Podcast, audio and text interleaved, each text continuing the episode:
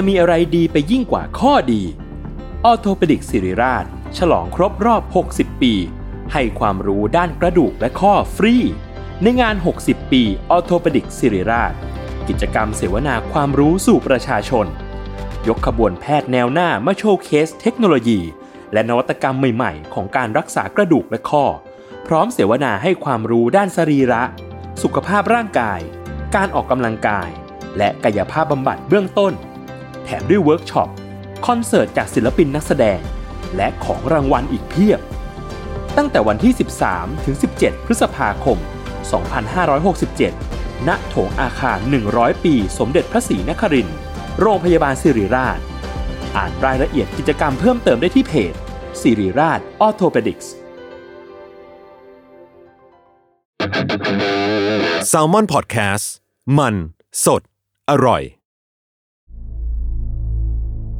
คือในยุคนั้นน่ะการลงทุนในตลาดหุ้นมันแทบจะไม่ใช่การลงทุน เพราะมันแทบจะเรียกว่าการเก็งกำไรสมัยนั้นมันเต็มไปด้วยความโลภคนก็เลยแบบอยากจะเข้ามาเอาเงินให้เร็วที่สุดครับแล้วก็ไปต่อยอดให้เร็วที่สุดอืมเอ่อโดยที่เขายังไม่เข้าใจหลักการลงทุนว่าวันแบ็กมันเดย์เนี่ยตลาดติดลบลงไป 13%วันที่ 29 ตุลาติดติดๆกัน เป็น Black Tuesday Black Tuesday เนี่ยราคาหุ้นล่วงไปอีก 12%มันมีคนคิดกันว่ามูลค่าของการเทรดวันนั้นเนี่ยมันมีเงินขาดทุน เงินในตลาดเนี่ยหายไปทั้งหมดประมาณ 30,000 ล้านเหรียญตั้งแต่มียุคปฏิวัติอุตสาหกรรมมาเนี่ยมันคือวิกฤตการณ์ที่ส่งผลเสียหายและยาวนานที่สุดในประวัติศาสตร์ของอเมริกาอของโลกด้วยนะ ของโลกด้วยมันชื่อว่า the Great Depression DPA สถาบันคุ้มครองเงินฝาก Presents Money a m a g e d o n วันเงินตราวินาศสวัสดีครับ นี่คือรายการ Money a m a g e d o n นะครับวันเงินตราวินาศเป็นรายการพอดแคสต์ที่จะมาเล่าเหตุการณ์หายนะทางการเงินให้เห็นว่าวิกฤตการณ์ทางการเงินตราเนี่ยมันจะส่งผลกระทบต่อชีวิตเรายังไงบ้างนะครับก็อยู่กับผมครับยศพนวพงศ์นะครับเป็นตัวแทนจาก s ม m พอดแคสต์ ครับ สวัสดีครับ ผมปั้นนายปั้นเงินครับโอเคเป็นตัวแทนของฝั่งไหนดี เป็นตัวแทนของคนมีความรู้ อ่า เป็นนักลงทุนทั่วไปครับเออเป็น investment planner นะครับผม ครับผม จริงๆก็สำหรับตัวผมอะ ก็จะเป็นคนที่ เป็นคนที่คอยทำหน้าที่ซักถามแล้วกัน ก็อาจจะไม่ต้องแนะนำตัวอะไรบ้าง แต่ว่าจริงๆคือ คนน่าจะอยากรู้ว่าคนที่จะมาเล่าเรื่องเป็นคนที่ให้ความรู้เนี่ยครับเป็นเป็นใครมาจากไหนพี่ป้านลองแนะนำตัวมากกว่านี้ได้ไหมครับอ่าขอเทปเดียวพออ่าได้ได้ได้เทปหลังเราจะย้อนกลับมาฟังแล้วกันอ่าถ้าสมมุติอยากรู้จักผมก็ย้อนมาฟังเทปนี้นะครับโอเคครับผมปั้นนะครับ จิตรกรแสงวิสุทธ์นะครับเป็น investment planner ครับปกติก็จะมี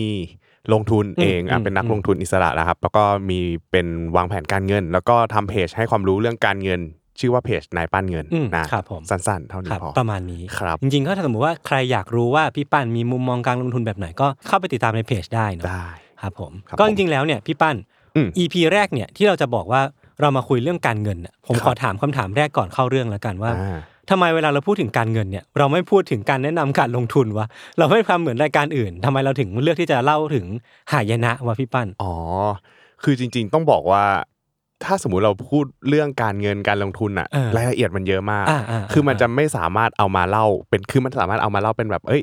เราอยากจะเก็บเงินยังไงอืมเราจะอืมต้องวางแผนการเงินยังไงอันเนี่ยอาจจะพอเล่าเป็น EP ได้ แต่ว่าเนื้อหาตรงเนี้ยผมว่ามันสามารถไปอ่านแล้วเห็นภาพมากกว่าอ่อ่อ่ถ้าสมมติมาเล่าเป็นรายการเสียงเราอยากหยิบเอาเคสบางอย่างอ่าที่มันเหมือนกับว่าเป็นหายนะ หรือว่ามันเป็นเหตุการณ์ที่มันเกิดขึ้นอ่าที่มันสำคัญอยู่บนโลก แล้วมันพอจะเป็นเคสตัดดี้ให้กับอ่าคนทั่วไปที่สนใจเรื่องการเงิน แล้วอยากรู้ว่าเฮ้ยในอดีตมันเคยมีเรื่องราวอะไรอย่างนี้เกิดขึ้นบ้างอย่างเงี้ยเออผมว่าอันเนี้ย มันน่าสนใจกว่า เหมือนมานั่งฟังเราสองคนเล่าเรื่องเนาะแล้วก็มานั่งดูว่าในอดีตเนี่ยมันมีวิกฤตอะไรเกิดขึ้นบ้าง แล้วก็ใช่เราพอจะเรียนรู้อะไรกับจากมันได้บ้างเออนะครับมันมีความเสียหายอะไรเกิดขึ้นบ้าง มันเกิดจากอืมอะไรและอดีตมันจะส่งผลต่อปัจจุบันยังไง คือต้องบอกก่อนนะ ไอ้วิกฤตที่มันอ่าเกิดขึ้นอ่าหลาย ๆ ครั้งในอดีตอะครับพูดจริง ๆ ว่า pattern มันจะคล้ายๆกันหมดอ่าเพียงแต่ว่ามันน่าสนใจเปลี่ยนแค่น่าสนใจตัวละครสถานที่ แล้วก็ลักษณะการเกิดนิด ๆ หน่อย ๆ แต่ว่า concept อะมันคล้ายกันหมดเลยอ่าเหมือนพล็อตเดียวกันแต่ว่าเออนักเขียนคนละคนอะไรอย่างเงี้ยเนาะใช่เออเออแต่มันจะทำให้มันเราเราได้เรียนรู้ว่าเฮ้ยทำไมมนุษย์ถึงไม่เคยเรียนรู้กับเออวิกฤตเลยเออทั้งเอทั้องที่มันเคยมีเหตุการณ์เหล่านี้เกิดในอดีตแล้วครับทำไมเราถึงไม่เคยเรียนรู้จากมันอืมเพราะอะไรอืมเดี๋ยวเราจะลองไปดูกันว่าเฮ้ยแต่ละเคสมันมีอะไรบ้างอ่าโอเค น่าสนใจอ่าวันเนี้ย EP แรกพี่พี่พี่ปั้นเราจะครับ พูดถึงเรื่องอะไรก่อนดี ก็ถ้าสมมุติว่าอยากจะเอามาพูด อันแรกเลยผมอยากจะหยิบเป็นวิกฤต อืม เรียกว่าเป็นวิกฤตการณ์ครั้งแรก ที่คนได้เรียนรู้จากมันมากที่สุด อ่า เกิดอยู่ในตลาดหุ้น ครับ อ่าแล้วมันก็เป็นวิกฤตที่เหมือนกับว่า ตั้งแต่มียุคปฏิวัติอุตสาหกรรมมาอืเนี่ยมอืมมันมีวิกฤต จริง ๆ ก่อนหน้ายุคปฏิวัติอุตสาหกรรมมันมีวิกฤตการเงินมาตลอดแหละอ่าเพียงแต่ว่าในครั้งเนี้ยมันมีเรคคอร์ดว่ามันคือวิกฤตการณ์ที่ส่งผลเสียหายและยาวนานที่สุดในประวัติศาสตร์ของอเมริกาจู่หัวมาอ่าของเหมาะโลกับกด้วยนะ EP แรกมากอ่าฮะของโลกด้วยมันชื่อว่า the Great Depression ครับอ่าครับอ่าก็ The Great Depression เนี่ยนะครับนับเป็นมหาวิกฤตทางเศรษฐกิจครั้งยิ่งใหญ่อืมครั้งหนึ่งเลยของโลกนะครับ ก็อันเนี้ยมันความเสียหายของเขาอะพูดจริง ๆ ว่า ตอนถ้าสมมติว่าประเมินมูลค่าตอนนั้น เราเทียบมาเป็นปัจจุบันอะโอ้โหมหาศาลอืมแต่เดี๋ยวเราจะพูดให้ฟังว่ามันแค่ไหนอืมในได้ส่วนเลยของความเสียหาย แต่วิกฤตเนี้ยมันทำให้คนทั่วโลกรู้จักความน่ากลัวของตลาดหุ้นเป็นครั้งแรกอืมนะครับเพราะว่าถ้าเกิดว่าเราเราพูดถึงตลาดหุ้น มันมีทั้งคนที่ได้กำไร แล้วมีทั้งคนที่ขาดทุนอืมนะอืมแต่ในครั้งคนที่ขาดทุนจาก จากตลาดหุ้นที่มันเกิดจากวิกฤตเนี่ยอืมพูดตรงๆว่าหลายครั้งหลายครั้งเนี่ยไม่ไม่ใช่แค่ The Great Depression หลังหลังจากนั้นนะครับ มันก็มีคนที่ได้รับบาดเจ็บอืมจากวิกฤตการณ์ในตลาดหุ้นเนี่ยเยอะแยะมากมาย คือไม่ได้มีแต่คนได้ประโยชน์เนาะใช่บางทีคือถ้าเทียบสัดส่วนแล้วอะพี่ปั้นอืมคนที่ได้ประโยชน์กับคนที่เสียผลประโยชน์อะอันไหนมันเยอะกว่ากันอะคือจริงๆอะจะบอกว่าซีโร่ซัมเกมเหมือนกันนะอ๋อคนที่ได้ประโยชน์ถ้าพูดถึงขนาดอะครับถ้าพูดถึงขนาดอะผมว่ามันมันเป็นแบบอะ มันได้ได้พอๆกันได้เสียพอๆกันอ่าแต่ว่าจำนวนคนอะอ่าอ่าอ่าจำนวนคนเนี่ยจำนวนคนที่เสียผมว่ามีเยอะกว่าโอ้น่าสนใจ เพราะว่าเพราะว่าตลาดหุ้นมันเป็นสิ่งเขาที่ที่เรียกว่ามันมีความเสี่ยงอืมเออดังนั้นแล้วคนที่ไม่มีความรู้เข้าไป อย่างเงี้ยครับจำนวนมากกว่าคนที่มีความรู้อืมเอออมอืมอะนะครับ ซึ่งวิกฤตการณ์ครั้งเนี้ยมันเกิดจากตลาดหุ้นก็จริง แต่ผลกระทบทางเศรษฐกิจมันอะกระทบไปทั่วโลกอืมนะมันส่งผลกระทบไปทั้งเรื่องของปากท้องเรื่องของอาชีพการงานอัตราการว่างงาน เยอะแยะมากมายอืมนะครับ ก็จริง ๆ ถ้าจะเล่าเนี่ยมันต้องเล่ากลับไปย้อนก่อน ย้อนก่อนที่มันจะเกิด Dep- The Great Depression อันนี้อืมนะครับมันคือช่วงสงครามโลกครั้งที่หนึ่งอะนะครับช่วงปี 1918ครับนะครับครั้งนั้นเนี่ยมันสงครามโลกครั้งที่หนึ่งเนี่ยจบลงด้วยชัยชนะของฝ่ายสัมพันธมิตรเนาะอืมก็จะมีกลุ่มยุโรปกลุ่มใหญ่ๆนะครับฝรั่งเศสรัสเซียนะครับแล้วก็มีอเมริกามีอิตาลีนะครับซึ่ง สงครามโลกครั้งนั้นอะพอหลังจากที่มันจบลงแล้วอะฝ่ายที่ชนะก็จะมีความหวังอืมอ่าอืมอืมความหวังแล้วมันประกอบกับอยู่ในช่วงที่บรรยากาศทางการเมืองอะมันคนคนประชาชนทั่วไปเขาเริ่มเห็นว่าเฮ้ยมันทุกๆอย่างอะพอผ่านสงครามไปอะความสิ้นหวังมันหมดแล้วไงอ่าหลังจากนั้นมันน่าจะมีแต่เรื่องดีๆ เกิดขึ้นเออแล้วเหมือนความหมอกรุ่งโรจน์หมอกร้ายมันหายไปแล้วอะไรอย่างเงี้ยเนาะเออประมาณนั้นนะครับ ก็ในยุคนั้นเนี่ยมันจะมีชื่อเรียกอยู่อยู่ชื่อหนึ่งนะครับเขาขนานนามยุคนี้ว่า Roaring Twenties อ่าอ่านะครับหรือว่าเสียงคำรามแห่งยุค 20ครับนะครับซึ่งสิ่งที่เกิดขึ้นในยุคนั้นน่ะการปฏิวัติหลาย ๆ อย่างเกิดขึ้นเยอะแยะมากมาย ทั้งเศรษฐกิจ วัฒนธรรมอืมอืมอุตสาหกรรมนะครับแล้วก็เรื่องของเทคโนโลยีเทคโนโลยีสมัยนั้นต้องพูดว่าอาจจะเป็นพวกเครื่องใช้ไฟฟ้าอ่าเครื่องซักผ้าอะไรอย่างเงี้ยเออครับนะครับซึ่งหลาย ๆ อย่างเนี่ยมันเติบโตกันในช่วงนี้แหละช่วงปี 1920ถึง1929 นะครับและอีกที่หนึ่งที่มันเกิดขึ้นแล้วมันบูมขึ้นมาในยุคนั้นก็คือตลาดหุ้นอ่าอ่าอ่าอ่าตลาดหุ้นเนี่ยเป็นเหมือนตัวแทนของความบูมในแง่ของการเงินอือหือนะครับซึ่งตลาดหุ้นเนี่ยจริงๆมันมันถูกก่อตั้งมานานแล้วแหละมันก่อตั้งมาตั้งแต่ศตวรรษที่ 14 แล้วอือหือแต่ว่าความบูมของมันอะเพิ่งจะมาเริ่มในยุคนี้ เพราะอะไรเพราะว่าหุ้นต้องบอกก่อนว่าหุ้นนะครับมันคือสิทธิ์ในการเป็นเจ้าของของบริษัทอ่าอ่าถ้าสมมุติว่าใครบอกว่าเอ้ยเราเราลงทุนในหุ้น แปลว่าคุณอะเข้าไปซื้อ ส่วนหนึ่งในการเป็นเจ้าของของบริษัทนั้นสมมุติบริษัทนี้มีจำนวนหนึ่งล้านหุ้นอ่าคุณแล้วเข้าไปซื้อห้าร้อยหุ้นๆอ่าอ่าแล้วก็ถือว่าเป็นเจ้าของ แต่เพียงแค่ในสัดส่วน 500 ใน 1 ล้านอ่าครับผมครับผมอะทีนี้ตลาดหุ้นเพิ่งมาบูมช่วงนี้ก็เพราะว่ากิจการอุตสาหกรรมหลาย ๆ อย่างมันเติบโตดีในช่วงนี้อืมอืมนะฮะก็คือก่อนหน้านี้มันไม่เคยคึกคืนมาก่อน แล้วพอคนที่เขาสิ้นหวังแล้วเขาเริ่มเก็บเงินได้อืมเขาอาจจะของธุรกิจหรือว่าคนที่เป็นแรงงาน จังหวะที่เราได้รับการจ้างงาน จังหวะที่เรามีเงินเดือนสูงขึ้นอย่างเงี้ยเราก็อยากจะเอาเงินมาลงทุน หรือว่าเราอยากจะทำให้เงินน่ะมันเพิ่มพูนมากขึ้นอือหือนะครับ ในช่วงนั้นเนี่ยอืมนอกจากการบูมของตลาดหุ้นน่ะมันต้องไปประกอบกับอีกอันหนึ่งก็คือเรื่องของนโยบายกระตุ้นเศรษฐกิจของทางภาครัฐอ่าอ่าทางสหรัฐเนี่ยพอหลังจากจบสงครามเนี่ยเขาก็มีการกระตุ้นเศรษฐกิจมากมายมหาศาลอืมนะครับก็พยายามจะผลักดันในเรื่องของเครื่องใช้ไฟฟ้าต่างๆ โทรศัพท์ รถยนต์เครื่องจักรอะไรอย่างนี้ครับอืมทีนี้พอธุรกิจพวกนี้มันบูมอะกิจการที่เป็นบริษัทพวกนี้มันรวยอืมพอมีเงินเขาก็อยากจะต่อยอดอยากจะลงทุนต่อออ่าอ่าเออแต่ทีนี้บางครั้งอะเขาไม่สามารถกู้เงินได้ครับบริษัทพวกนี้ก็ต้องเอาหุ้นของตัวเองอะครับมาจดทะเบียนในตลาดหุ้นอ๋อก็มาเข้าตลาดหุ้น ก็กลายเป็นว่าหุ้นจากเดิมที่มันบูมดีอยู่แล้วอ่าฮะพอมีบริษัทที่สนใจอยากจะหาเงินลงทุนอย่างเงี้ยเข้ามาในตลาดหุ้นอีกก็กลายเป็นว่า ในตลาดหุ้นมันมีตัวเลือกให้เยอะอ๋อนึกออกเอแล้วอมันมีตัวเลือกเยอะมาก คือเหมือนมันมีหลายปัจจัยประกอบกันเนาะพี่ปั้นใช่คือเริ่มต้นคือว่า เทรนด์ภาพรวมของเศรษฐกิจตอนนั้นอะอืมคือมันมันบังคับให้ทุกคนเติบโตไปข้างหน้าปะใช่ใช่มันมีแบใช่บเศรษฐกิจมีธุรกิจใหม่ๆผุดขึ้นมาเต็มไปหมดเลยเออแล้วคนก็เริ่มมีเงินเยอะขึ้นอืมแล้วคนก็ไม่รู้จะเอาเงินไปทำอะไร ใช่ เพื่อให้มันพอกพูนมากขึ้นก็เอามาอ่าลงทุนในหุ้น ใช่ แล้วก็บริษัทเองก็ต้องการที่จะเติบโตมากขึ้น ก็เลยอืมเอาตัวเองเข้าไปอยู่ในตลาดทุนใช่เพื่อให้คนมาลงทุนเพิ่มใช่ขึ้นเลยเนอะเข้าใจถูกต้อง ครับ นะฮะ คือพอหลังจากนั้นเนี่ย พอมันมีทั้งฝั่งของ demand ที่แบบเฮ้ยอยากจะเข้าไปซื้อหุ้นอ่าอ่าฝั่ง supply ก็มีคนที่อยากจะขายหุ้น เพื่อจะเอาเงินที่ได้จากการขายหุ้นเนี่ยไปลงทุนต่อเหมือนกัน มันก็เลยกลายเป็นว่าเฮ้ยตลาดมันบูมขึ้นมาก พอหุ้นในตลาดมันมีมากขึ้นนะครับ คนก็เข้ามามากขึ้นอีกมเออคือตอนนั้นมันก็มีเสียงลือแบบเสียงเสียงคุยกันว่าเฮ้ยในตลาดหุ้นเนี่ยเข้าไป มันก็ทำทำเงินได้ทำเงินได้เพราะว่าแบบถ้าลงเราลงทุนช่วงเนี้ย บริษัทที่เราซื้ออะไม่ว่ายังไงก็ตามอะมันทำกำไรให้เราได้ เหมือนหย่อนตัวไหนไปปุ๊บแม่งเออ มามาแน่นอน มาหมด ยังไงก็ตามมาหมด ไม่ว่าจะเป็นแบบพ่อค้าแม่ค้าชาวนาเฮ้ยแม่บ้าจริงนเหรอเฮ้ยมีโอ้มันกว้างเกษตรกรขนาดนั้นเลยเหรอใช่ โอ้โหคือแบบอย่างที่บอกว่ามันเป็นภาพที่แบบคนเชื่อมันมีอ่าความเชื่อก่อนนะอ่าคนมันเชื่อว่าเศรษฐกิจในยุคนั้นอะมันจะบูม ครับ เพราะหลังจากสงครามโลกมันเราสิ้นหวังไปแล้วไง อ่านึกออกเออเออพอมันเนี้ยมันมีความหวังแล้วมันกลายเป็นความหวังที่แบบภาพภาพต่างๆ มันประกอบกันแบบอ่าเฮ้ยเศรษฐกิจก็ดีโรงงานก็ผุดขึ้นเป็นดอกเห็ดนะแล้วก็และการจ้างงานคนก็จ้างงานกันเยอะขึ้น มันกลายเป็นว่าเฮ้ยปริมาณเงินในระบบมันก็หมุนเวียนมันก็ใช้สอยกันดีอืมนะฮะแล้วทีนี้เนี่ยมันก็เลยกลายเป็นว่าคนส่วนใหญ่เนี่ยมันมีความเชื่อเหมือนกันในเรื่องของความเฟื่องฟูในยุคนั้นอืมแล้วเขาก็เชื่อมีความเชื่ออีกอย่างหนึ่งว่าไอ้สิ่งเหล่าเนี้ยมันจะเปลี่ยนชีวิตเขาได้อ่าเออด้วยความคำคิด basic นี้นี่คือต้องมานะคืออยากให้ทุกคนทดไว้ปะว่าแบบเออเออไอความคิดเนี้ย ต้องจำเอาไว้แล้วคนยุคนั้นเขารู้สึกอย่างนี้จริงๆเนาะเออซึ่งมันเป็นอย่างนี้ทุกยุคเหมือนกันนะอ่าเอออยากอยากเปลี่ยนชีวิตเนี่ยเปลี่ยนออชีวิตลงทุนเปลี่ยนชีวิตครับนะครับคือเขาอยากยกพูดง่ายๆเขาเขาแค่อยากยกระดับฐานะตัวเองเนี่ยแม้จะไม่มีความรู้ก็ตามนะเพราะว่าแบบอืมอืมถ้าพูดถึงแบบชาวนา เกษตรกรอะไรเงี้ยการเข้าถึงองค์ความรู้เรื่องของการลงทุนอะอืมในยุคนั้นก็ต้องบอกว่าอะไม่ใช่แค่ชาวนาเกษตรกรหรอกแม้แต่พนักงานบริษัทอืมบางคนก็ยังไม่ได้มีความรู้เรื่องการลงทุน เพราะว่ามันไม่ได้มีหนังสือเหมือนสมัยนี้ไงอ่าอ่ามันไม่ได้มีบทความไม่ได้มีคลิปวิดีโอสอนว่าเฮ้ยเออเราจะต้องลงทุนยังไง เราต้องให้ความสำคัญกับความเสี่ยงหรือโอกาสยังไงบ้างครับเออคือช่วงนั้นอะข้อมูลหรือ อินโฟ a t ชันทุกอย่างในตลาดมันแทบจะกลายเป็นศูนย์มันหายากดังนั้นแล้วเนี่ยมันก็กลายเป็นว่าคนที่เอาเงินเข้ามาลงทุนอะอืมเขาใช้ความเชื่ออ๋อโอ้โห เห็นภาพเออคือจริงๆ แล้วพี่ปั้นผมอยากให้ขยายความนิดนึงว่าครับ skill ที่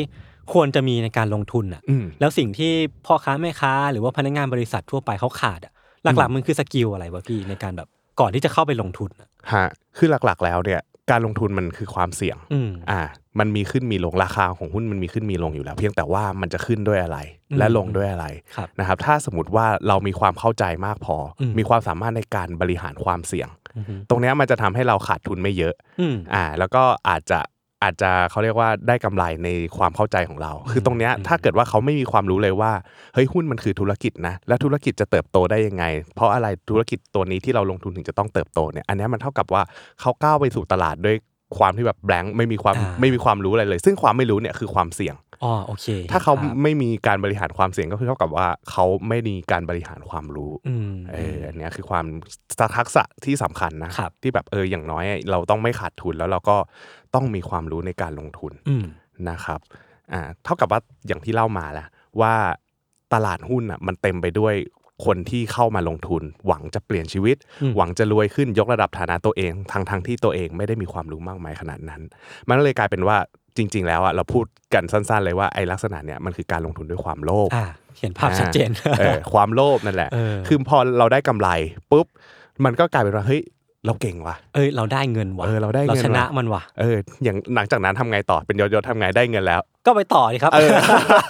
ก็ต้องต่อดิเออเออหลังจากนั้นก็แบบเอออยากมีเงินมากขึ้น เอาไปลงทุนมากขึ้นในจำนวนเงินที่มากขึ้นอืมอ่าทุกคนคิดเหมือนกันหมดครับว่าเวลาเนี้ยคือช่วงเวลาของการกอบโกยอืมอืมถ้าไม่กอบโกยช่วงเนี้ยเราไม่รู้อีกแล้วว่า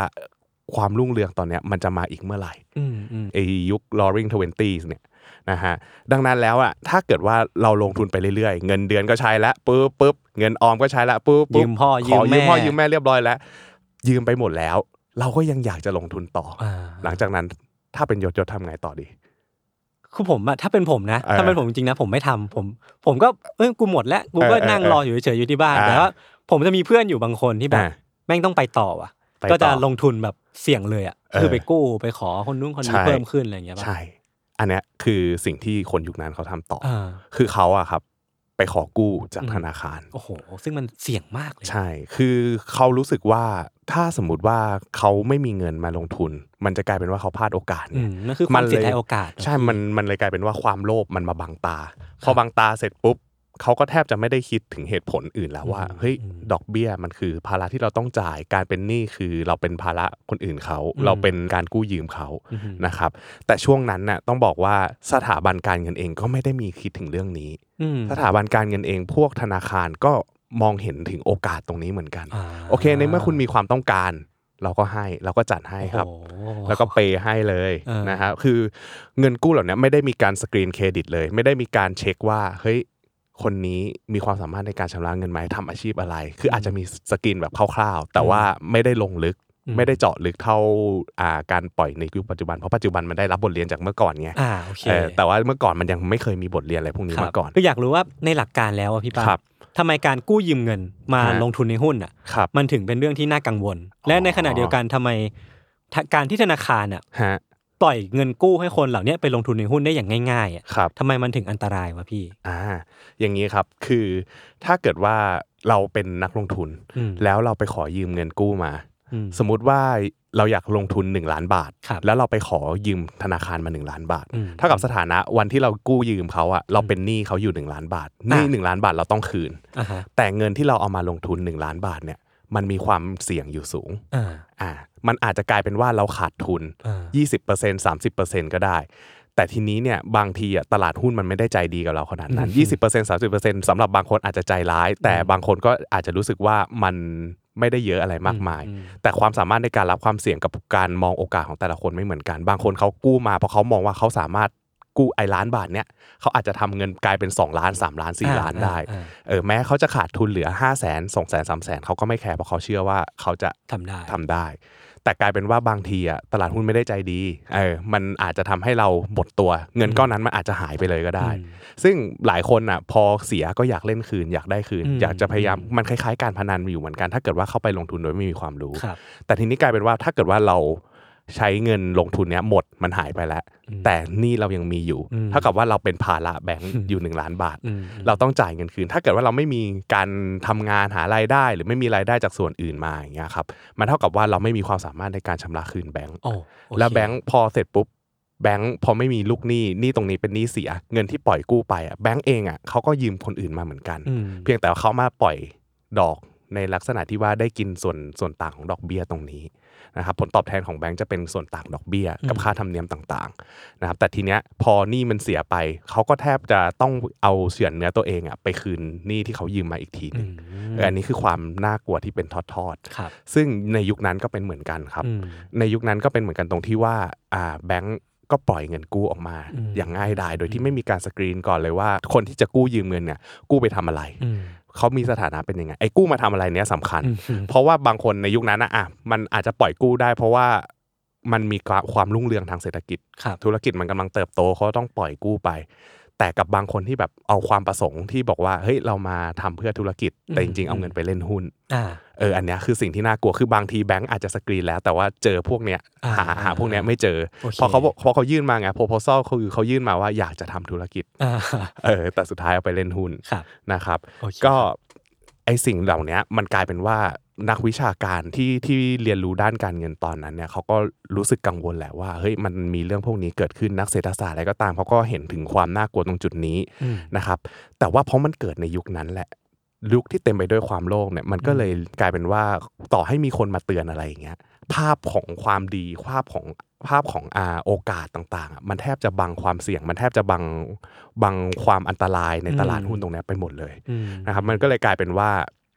ไม่มีใครเชื่อฟังในสิ่งที่เริ่มมีนักวิชาการหรือผู้เชี่ยวชาญออกมาเตือนครับนะครับ คือในยุคนั้นน่ะต้องบอกว่า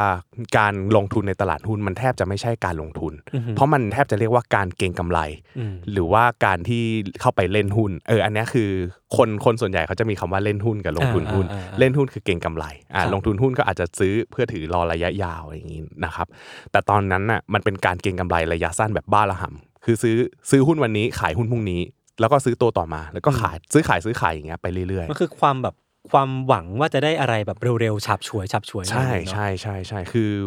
ด้วยด้วยความที่อย่างที่บอกว่าสมัยนั้นมันเต็มไปด้วยความโลภคนอ่าก็เลยแบบอยากจะเข้ามาเอาเงินให้เร็วที่สุดครับแล้วก็ไปต่อยอดให้เร็วที่สุดอืมเอ่อโดยที่เขายังไม่เข้าใจหลักการลงทุนว่าโอเค อย่างน้อยเราได้ผลตอบแทนประมาณนี้ ทบต้นไปเรื่อยๆ มันก็ทำให้เงินเราพอกพูนได้อย่างอืมที่แบบเออเราต้องการแล้วแหละ เพียงแต่ตอนนั้นอะ อะไรมาก็ต้องรีบตักตวงไว้ก่อนครับนะครับ จนในที่สุดนะครับยุคนั้นเนี่ย Roaring Twenties เนี่ยมันเริ่มมีสัญญาณไม่ดีอืมนะครับในวันที่ 3 กันยายนอืม1929นะครับดัชนีดาวโจนส์เนี่ยทำจุดสูงสุดเนี่ยอยู่ที่ประมาณ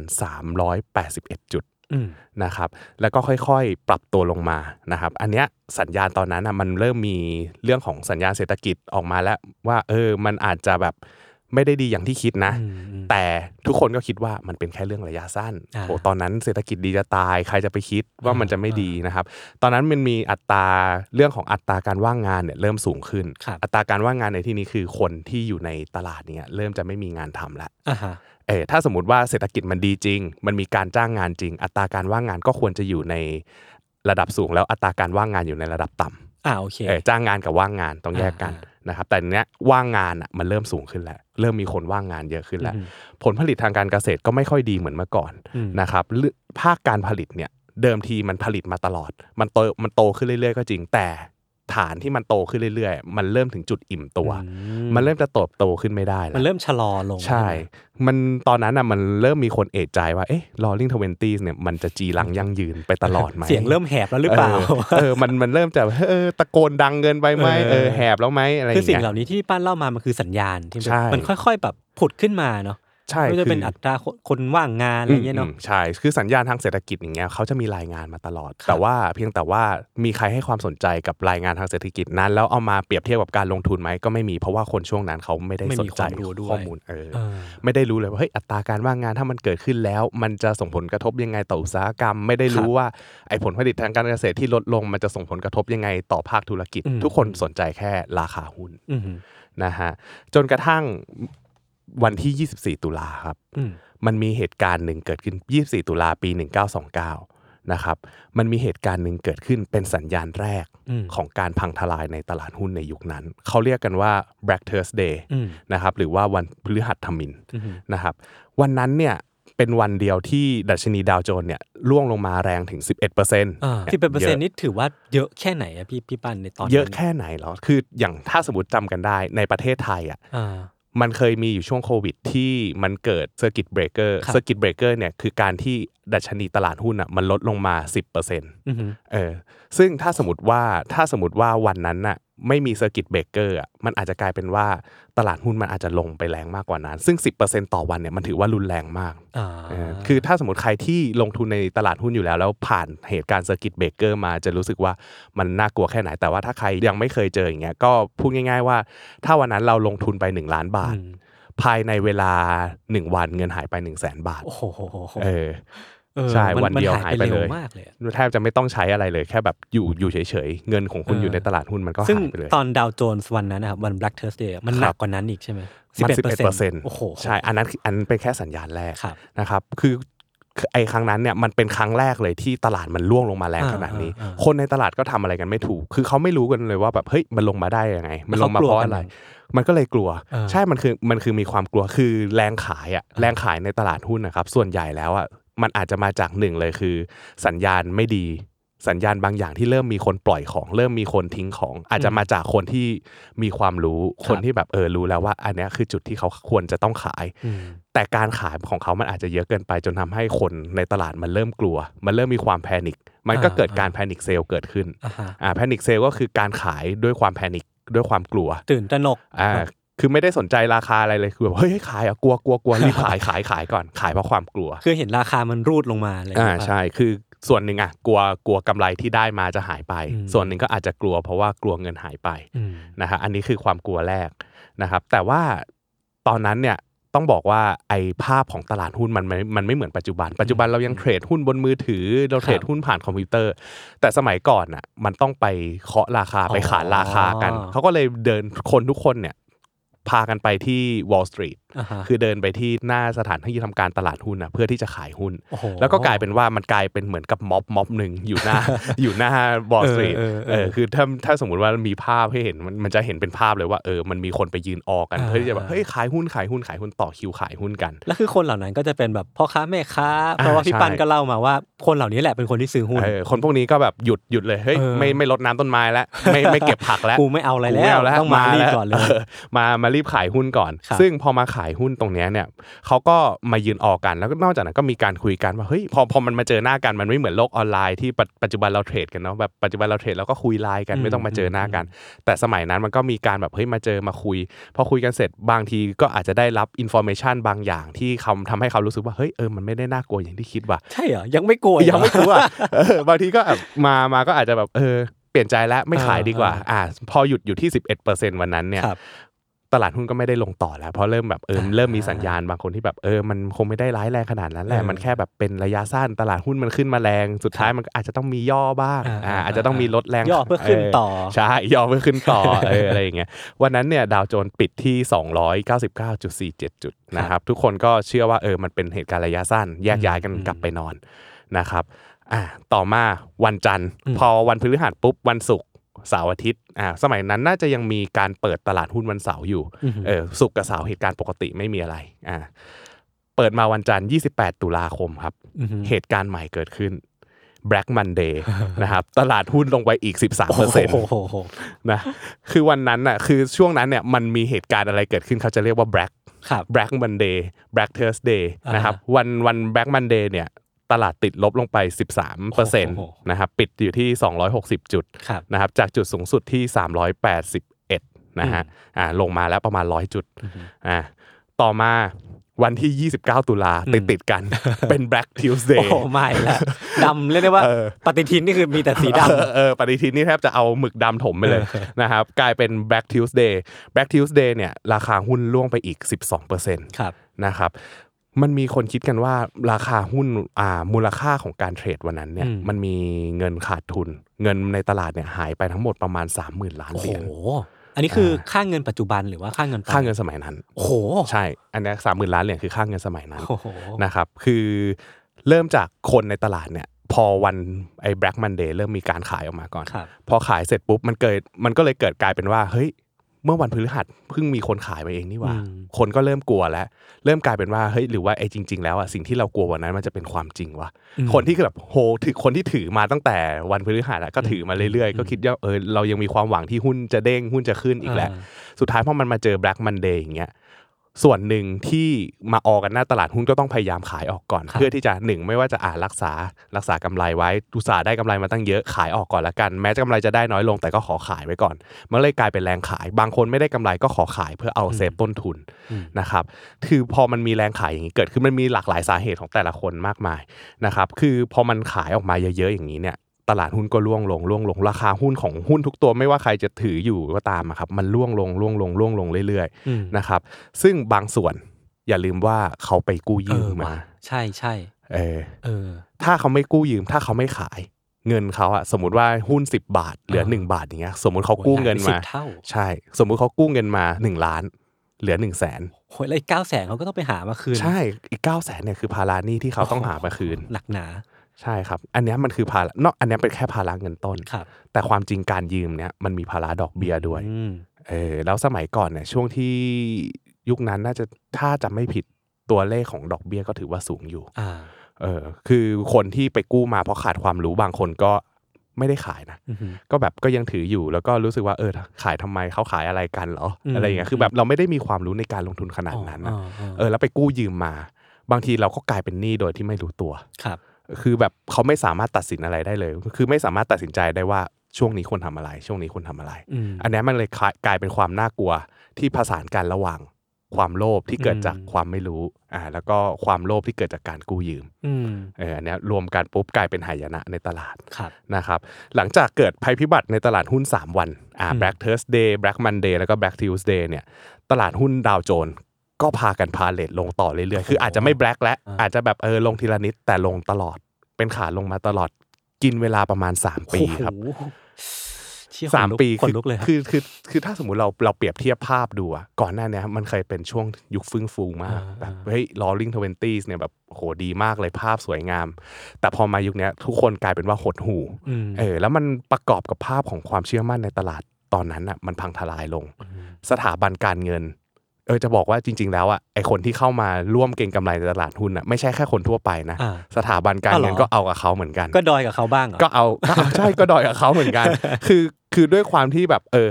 ส่วนหนึ่งก็ปล่อยให้กู้ ส่วนหนึ่งก็เอาเงินไปหากินอยู่ในตลาดหุ้นครับมันเลยกลายเป็นว่าสถาบันการเงินเองเนี่ย ก็เกิดภาระทั้งสองฝั่งอืมอะภาระฝั่งหนึ่งก็ขาดทุนภาระฝั่งหนึ่งก็กลายเป็นหนี้เสียอืมอืมอืมนะครับ คือไอ้สิ่งสิ่งเนี้ยมันเลยกลายเป็นเขาเรียกว่าเหมือน ปัญหาที่มันถูกซุกอยู่ใต้ผมอืมเออคือตลาดหุ้นมันไม่ได้พังเพราะว่าตัวมันเองอย่างเดียวแต่มันมันพังเพราะว่าตัวสถาบันการเงินเนี่ยเข้ามาเอาด้วยเข้ามาเห็นอืมคือความโลภมันเกิดที่สถาบันการเงินนั่นแหละอืมนะฮะในเวลานั้นเนี่ยมันมีมันมีอยู่เรื่องหนึ่งที่ก่อให้เกิดวิกฤตเหล่านี้เกิดขึ้นนะฮะเรื่องนั้นเนี่ยคือเรื่องของความไม่เท่าเทียมของรายได้อืม นะครับความไม่เท่าเทียมของรายได้เนี่ยในยุค 1928 ในช่วง Roaring Twenties เนี่ยเขาบอกว่าเศรษฐีที่มีรายได้สูงสุดเนี่ยของอเมริกานะ1%จำนวน1%เนี่ยมีรายได้ถึง 19.6%ของรายได้รวมทั้งประเทศในช่วงนั้นอืมเออมันก็เลยอย่างที่บอกว่า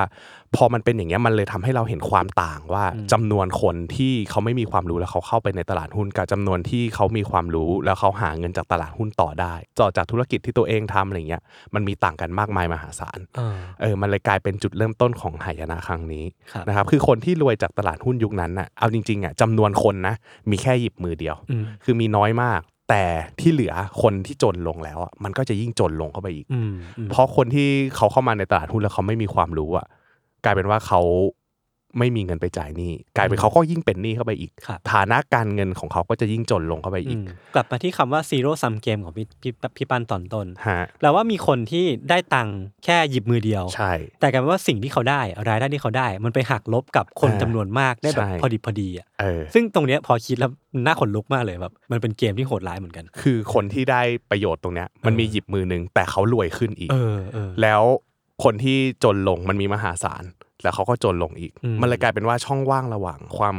การกระจายรายได้ตรงเนี้ยมันยิ่งถ่างขึ้นมาอีกอืมความอืมเท่าเทียมกันตรงนี้มันยิ่งถ่างเข้าไปครับนะครับ ก็เลยกลายเป็นว่าตอนนั้นเนี่ยสินทรัพย์ของคนส่วนใหญ่ที่ที่ลงทุนอะ เดิมทีอะไอ้คนกลุ่มลากย่าตรงเนี้ยเขาเคยลงทุนอยู่กับพวกเกษตรกรรมอืมรถทำไถธุรกิจอ่าทำธุรกิจทำมีไร่มีนา แต่เขาเอาไอ้พวกเนี้ยมาค้ำประกันอืมาค้ำประกันเพื่อที่จะแบบ เอา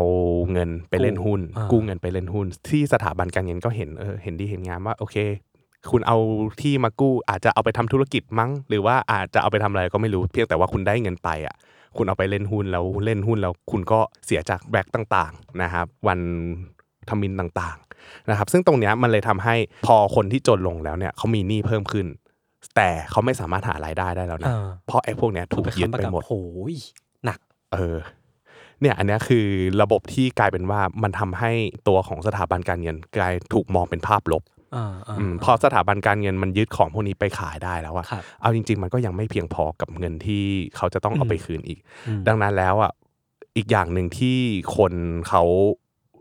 มันหมดความเชื่อถือไป พอคนมันหมดความเชื่อถือไปอย่างเงี้ยครับเขาก็ไปเอาเงินออกจากธนาคารกัน เพราะเขาเชื่อว่าเฮ้ยเดี๋ยวธนาคารมันจะเอาเงินเราไปทำอะไรไม่ดีแล้วเราจะไม่ได้คืนอีกครับ ประชาชนในยุคนั้นนะครับคนที่แบบอาจจะเป็นชนชั้นกลางๆหน่อย หรือว่าชนชั้นสูงเขาก็อาจจะแบบอยากจะพากันมาถอนเงิน พอถอนเงินถอนเงินออกจากธนาคารไปหมดปุ๊บกลายเป็นว่าธนาคารเอง ก็ไม่มีเงินจะไปคืนโดมิโนเนอะเออมันกลายเป็น domino effect เออตรงที่แบบเออธนาคารเองก็ไม่มีเงินจะไปคืน จุดที่เขายืมเงินคนอื่นมาเหมือนกันครับนะครับพอเป็นอย่างนี้แล้วอะคนก็กลัวว่าธนาคารจะล้ม พอยิ่งกลัวธนาคารจะล้มคนก็ยิ่งมาถอนเงินเออถอนเงินไปเรื่อยเออๆเรื่อยเออๆพอไปคือมันมี panic sell ในตลาดหุ้น แล้วก็มี panic ในแง่ของธนาคารคนกลัวธนาคารจะล้มอีกครับนะครับอันนี้เนี่ยมันก็เลยกลายเป็นสาเหตุที่ทำให้ธนาคารในยุคนั้นน่ะเจ๊งแบบถาวรไปเลยโอ้โหคือใช่เรียกได้ว่าผมผมนึกภาพธนาคารในสมัยนี้เจ๊งไม่ค่อยออกเท่าไหร่อืมอืมคือมันมันดูเป็นไปได้ยากอะ ใช่คือคือถ้าสมมุติว่าเราเราอยู่ในประเทศไทยสมัยเนี้ยเป็นไปได้ยากอ่าเออเพราะว่าจริง ๆ แล้วอะสมัยเนี้ยมันอย่างอย่างประเทศไทยเนี่ยเคยได้รับบทเรียนจากทางวิกฤตต้มยำกุ้งมาก่อนอะซึ่งเราก็จะพูดถึงเหมือนกันในอีพีหลังอ่าแต่เราจะไม่บอกว่า EP ไหนเกรินไว้ก่อนครับนะครับก็อันนี้เนี่ย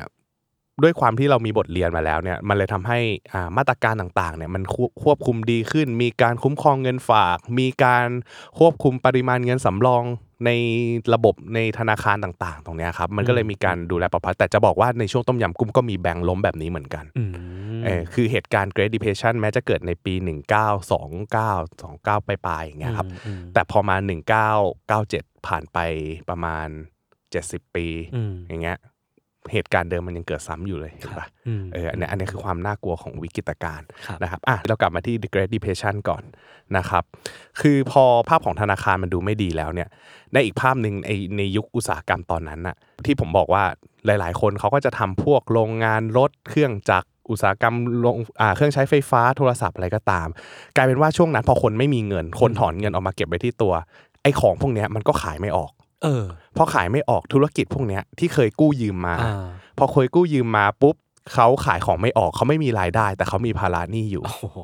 มันก็เลยกลายเป็นว่าธุรกิจพวกเนี้ยที่กู้เงินมาเพื่อลงทุนจริงๆอะครับ ก็ล้มตามกันไปอีกอืมก็แย่กันตามอืมนะครับ แย่กันไปส่งผลคือมันส่งผลกระทบคือแม้จะเกิดในตลาดหุ้นแต่มันส่งผลกระทบเสียหายไปทั่ว ทุกภาคส่วนใช่ทั่วทุกภาคส่วนธนาคารเอ่ยภาคการบริโภคต่าง ๆ เอ่ยอ่าโรงงานอย่างเงี้ยโรงงานที่เคยเคยแบบเฮ้ยสร้างมาเราเพิ่งลงเครื่องจักรเลย เราเพิ่งขยายเฟสโรงงานเพิ่งจ้างคนเพิ่มเลย ก็ไม่มีเงินจะไปคืนเจ้าหนี้อืมนะครับเดอะก็เลยโดนแบบโดนยึดโรงงานเพื่อจะแบบ เอาโรงงานตรงเนี้ยไปขายคืนตลาดแล้วก็เอาเงินไปคืนธนาคาร เพราะหน้าธนาคารเองก็ต้องการเงินอืมธนาคารยุคนั้นเองก็ต้องการเงินแบบเอาไปคืนเจ้าหนี้ของเขาเองอีกเหมือนกัน เจ้าหนี้ของเขาส่วนหนึ่งก็อาจจะเป็นพวกประชาชนที่เอาเงินมาฝากอย่างนี้ด้วยอืมนะครับกลายเป็นว่าพอมันไม่มีของขายไม่ได้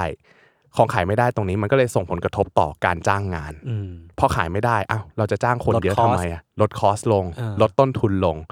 ปลดพนักงานอ่าพอปลดพนักงานกลายเป็นว่าอัตราการว่างงานก็ยิ่งเพิ่มขึ้นไปอีกอ่าฮะนะฮะคือตอนนั้นเนี่ยอัตราการว่างงานเนี่ยจากเดิมนะครับ ตัวเลขผู้ว่างงานในช่วง Roaring 20ที่พีคๆเนี่ยตัวเลขผู้ว่างงานเนี่ยมันเคยต่ำอยู่ที่ 3.2เปอร์เซ็นต์ซึ่งถือว่าน้อยใช่ไหมอ่าใช่คือพูดง่ายๆว่าใน 100 คนมีคนว่างงานแค่อ่า3 3คน 4 คนอ่าฮะ แต่พอหลังจากนั้นเนี่ยเหตุการณ์พวกนี้เกิดขึ้นมันส่งผลกระทบไปทั่วภาคส่วนเนี่ยความเสียหายของตัวเลขว่างงานเนี่ยมันเพิ่มขึ้นไปเป็น 24.9เปอร์เซ็นต์โอ้ยหนึ่งร้อยคนแปดเท่าจะมีคนว่างงาน 25 คนโห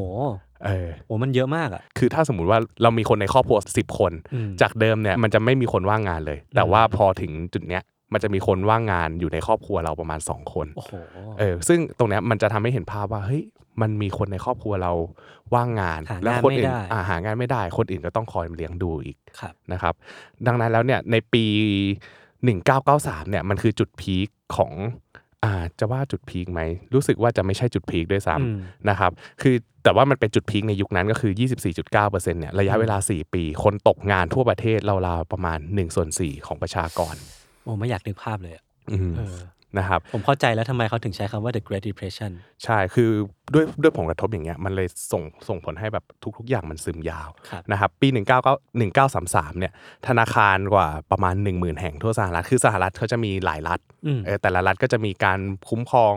ธนาคารก็จะมีธนาคารที่แบบเออดูแลตัวเองอยู่อืมในสมัยนั้นเนี่ยมีธนาคารกว่า 1 0,000 แห่ง เกือบครึ่งหนึ่งถูกปิดไปโอ้โหเออไม่ไม่ใช่ 1 0,000 แห่งถูกปิดนะครับ ประมาณประมาณเกือบครึ่งหนึ่งอะถูกปิดไปนะครับ ผู้คนที่แบบฝากเงินไว้ตรงเนี้ยก็ต้องสูญเสียเงินฝากไปทั้งหมดอืมเออสมัยนั้นคือแบบถ้าพูดกันตามกลไกอะ คนที่เอาเงินมาฝากคือเป็นเจ้าหนี้ธนาคารอ่เพราะว่าธนาคารก็จะเอาเงินฝากตรงเนี้ยไปใช้ลงทุนต่อ หรือว่าไปใช้ปล่อยกู้ต่อ แต่ทีนี้พอคนมันแบบถอนเงินไปหมดแล้ว อ่ากลายเป็นว่ามันก็จะมีบางส่วนที่ธนาคารก็ต้องการเพื่อจ่ายลูกหนี้แต่พอธนาคารจ่ายไม่ได้ก็ล้มละลายไป เงินส่วนนั้นน่ะก็หายไปอ่าคนที่ฝากเงินไว้ก็ไม่ได้รับการคุ้มครองตรงจุดนี้ครับ คือหายไปแบบฝากล้านหนึ่งก็หายไปเลยล้านหนึ่งเหรอพี่ปันใช่ สมมุติว่าเราฝากล้านหนึ่งแล้วเราไม่ได้ไปถอนเอเอออหายไปเลยล้านหนึ่งซึ่งความเสียหายโอ้โหที่เขาประเมินไว้ตอนนั้นนะครับมันมีความเสียหายเกิดขึ้นประมาณ 1,000 ล้านดอลลาร์อืมนะครับตีกลมๆ1,000 ล้านดอลลาร์คิดง่ายๆนะครับว่าจำนวนเนี้ย เอาไปซื้อทองในสมัยนั้นนะหนึ่งพันล้านดอลลาร์เทียบกับราคาทองสมัยนั้นน่ะซื้อทองได้ประมาณ8 8 8 8 0 0 0กิโลกรัมโอ้โหกิโลกรัมหนึ่งก็ถ้าสมัยนี้ก็น่าจะประมาณล้านสี่ตีกลมๆล้านสี่หนึ่งล้านสี่แสนบาทนะครับเชี่ยก็คือแต่ว่าถ้าตีมาเป็นยุคปัจจุบันน่ะครับไอ้แปดแสนกว่ากิโลกรัมเนี่ยทองคำแปดแสนกว่ากิโลกรัมตรงเนี้ยมีมูลค่าสูงถึง 54,000 ล้านเหรียญสหรัฐอืมหรือราวๆ1,790ล้านล้านบาทอืมล้านสองครั้งนะล้านล้านบาท นะครับ คือตอนเนี้ยมูลค่า 1,790 ล้านล้านบาทเทียบกัน ถ้าอยากให้คุณผู้ฟังเห็นภาพนะครับ ก็จะประมาณมูลค่าบริษัทของรถยนต์บอโวโอ้โหเออซึ่งก็เป็นเจ้าใหญ่นะ ใช่ ก็ถือว่าเป็นบริษัทที่ใหญ่เออระดับหนึ่งในตลาดอะแต่ว่าถ้าสมมติว่านึกภาพไม่ออกวัยรุ่นอยากนึกภาพออกก็ใหญ่กว่า Nintendo อีก โอ้โห ใหญ่กว่า Nintendo อีกเหรคือพูดง่ายๆว่า Nintendo เจ๊งอะโอ้โห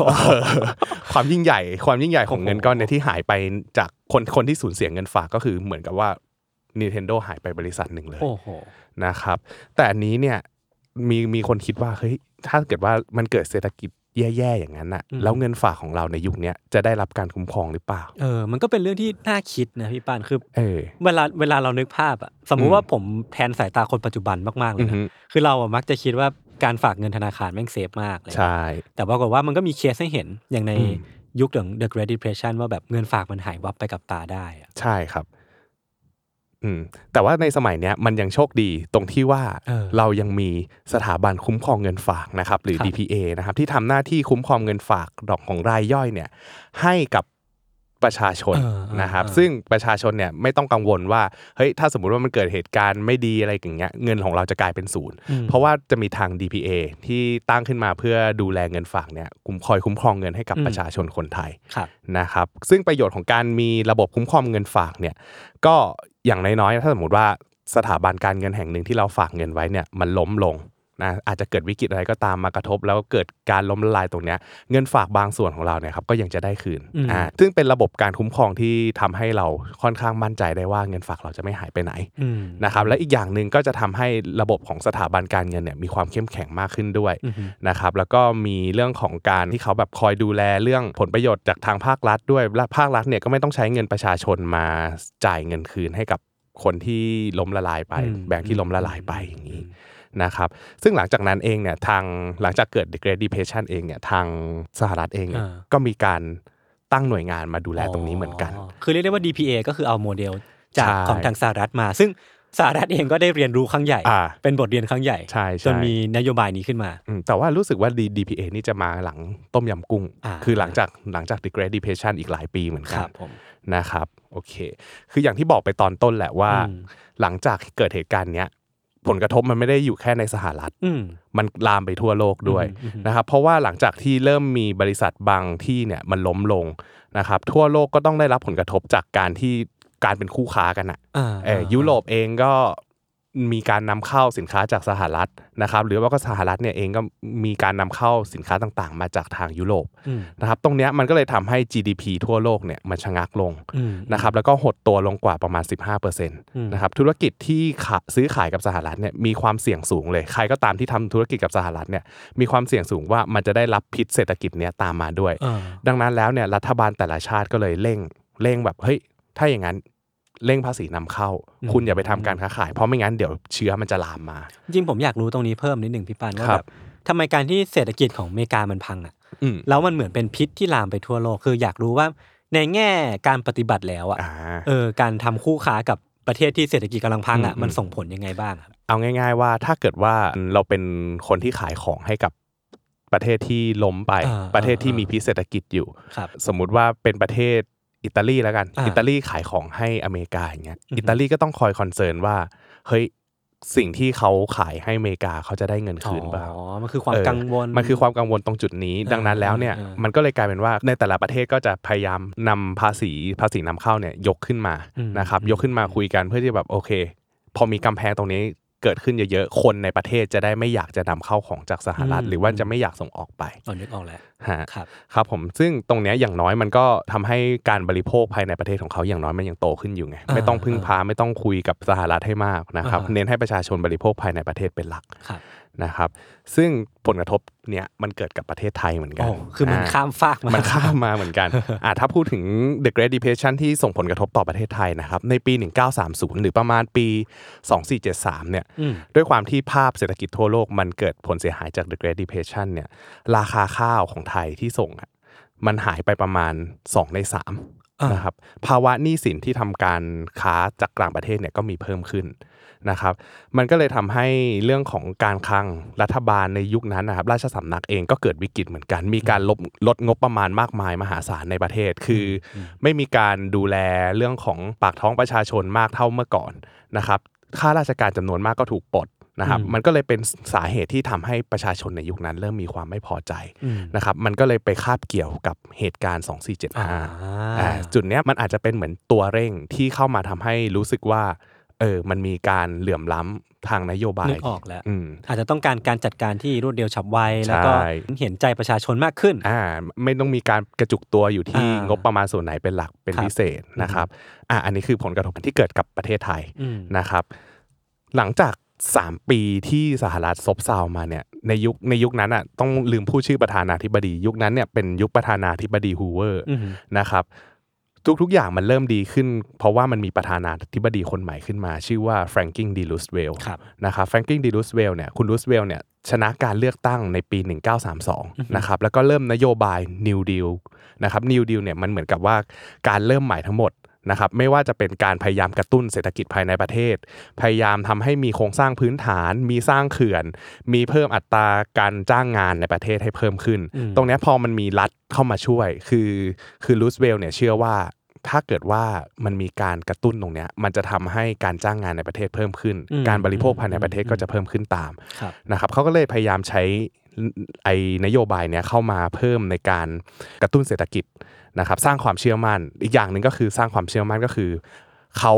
สั่งปิดธนาคารที่ไม่มีความมั่นคงทิ้งเลยโอ้โหคือเด็ดตัดขาดตัดพิษร้ายออกจากเออระบบเลยเออตัดอะไรที่เป็น toxic เนี่ยกับระบบเศรษฐกิจเนี่ยตัดทิ้งไปหมดเลย แล้วพยายามสร้างความเชื่อมั่นในระบบสถาบันการเงินมาใหม่ เพราะว่าระบบสถาบันการเงินถือเป็นระบบที่สำคัญต่อการขับเคลื่อนเศรษฐกิจอือฮึนะครับซึ่งพอมองเห็นตรงจุดนี้เนี่ยเขาก็ตัด